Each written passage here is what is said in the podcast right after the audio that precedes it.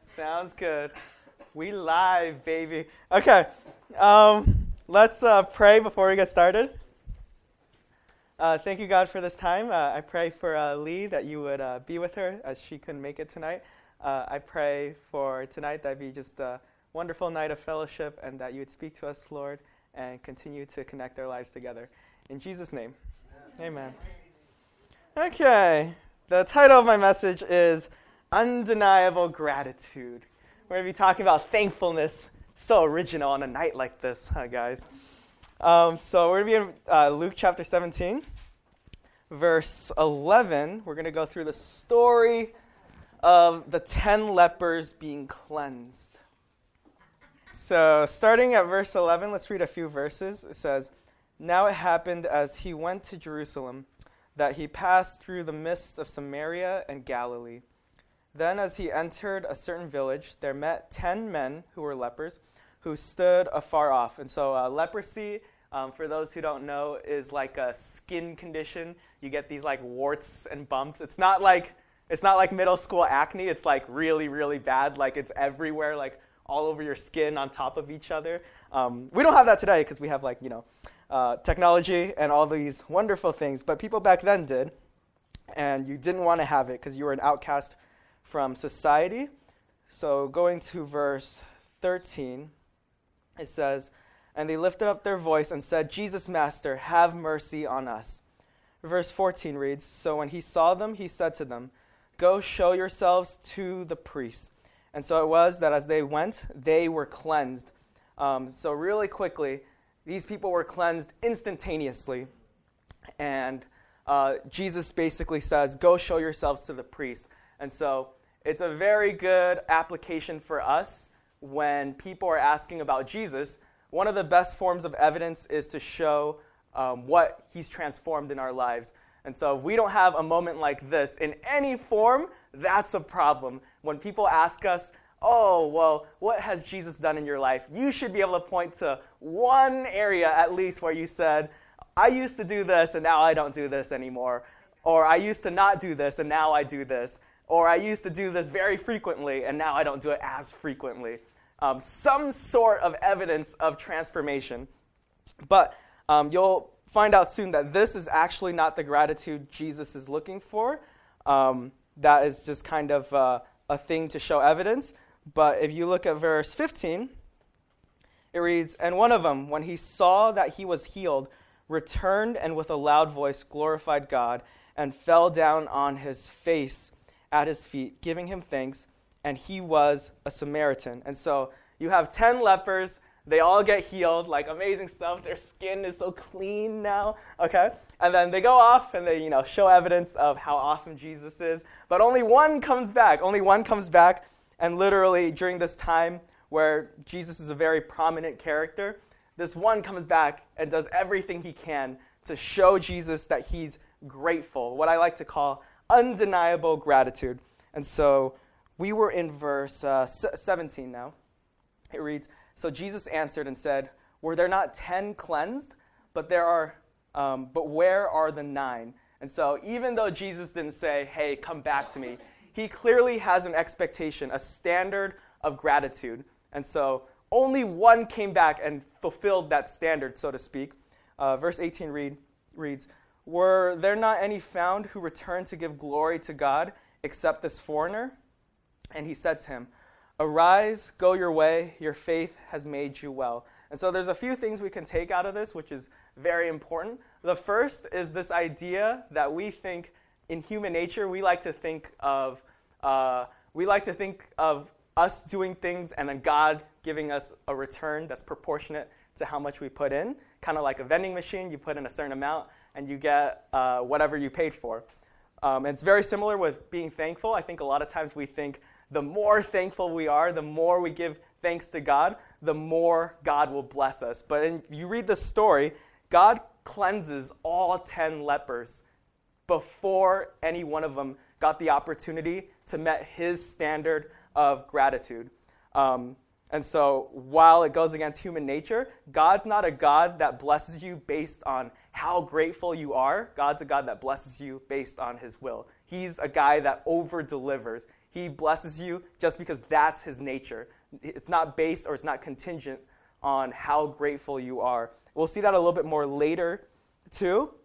But this is not, uh, this is not any sort of excuse to just say, oh, okay, I don't have to be grateful. I'll just, you know, walk through life and God will bless me. Um, this one guy who returned to God and showed undeniable gratitude, he got three extra things that the other nine did not get. And so the first one that he got was he got personal access to Jesus.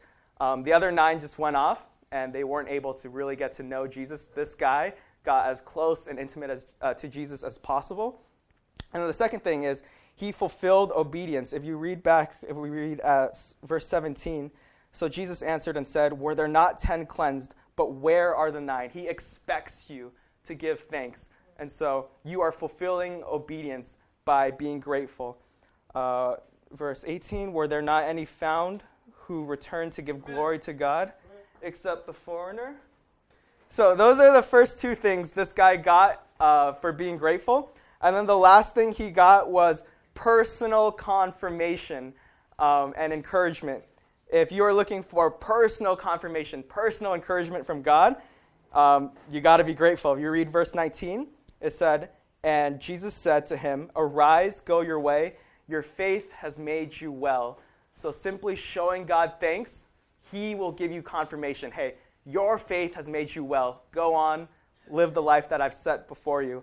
Um, and so while being grateful is not necessary to get God's blessing, it's a really good idea to be grateful. You know, wouldn't you guys agree? Yeah, we're on the same page? Cool. Let's move on to uh, Luke chapter 7 now. Luke chapter 7. Yeah, 7. 7, starting at verse 36. Okay, Luke 7, starting at verse 36. Uh, it reads Then one of, the, one of the Pharisees asked him to eat with him, and he went to the Pharisee's house and sat down to eat. And behold, a woman in the city who was a sinner, when she knew that Jesus sat at the table in the Pharisee's house, brought an alabaster flask of fragrant oil and stood at his feet behind him weeping, and she began to wash his feet with her tears and wiped them with the hair of her head. And she kissed his feet and anointed him with the fragrant oil. Now, when the Pharisee who had invited him and saw this, he spoke to himself, saying, This man, if he were a prophet, would know who and what manner of woman this is who is touching him, for she is a sinner. And Jesus answered and said to him, Simon, I have something to say to you. So he said, Teacher, say it. There was a certain creditor who had two debtors. One owed 500 denarii and the other 50.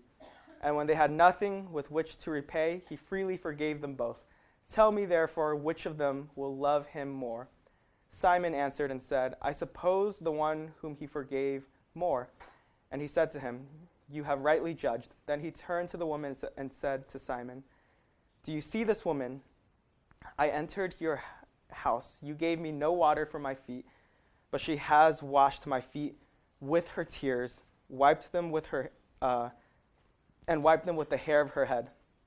You gave me no kiss, but this woman has not ceased to kiss my feet since the time I came in. And so this is just another picture of another character in the Bible showing undeniable gratitude. And um, I think it's you know, it might be easy to show undeniable gratitude to God. We've seen examples of falling at the feet of Jesus, but I think it's a little bit harder to show undeniable gratitude to people because people have standards, just like God has a standard.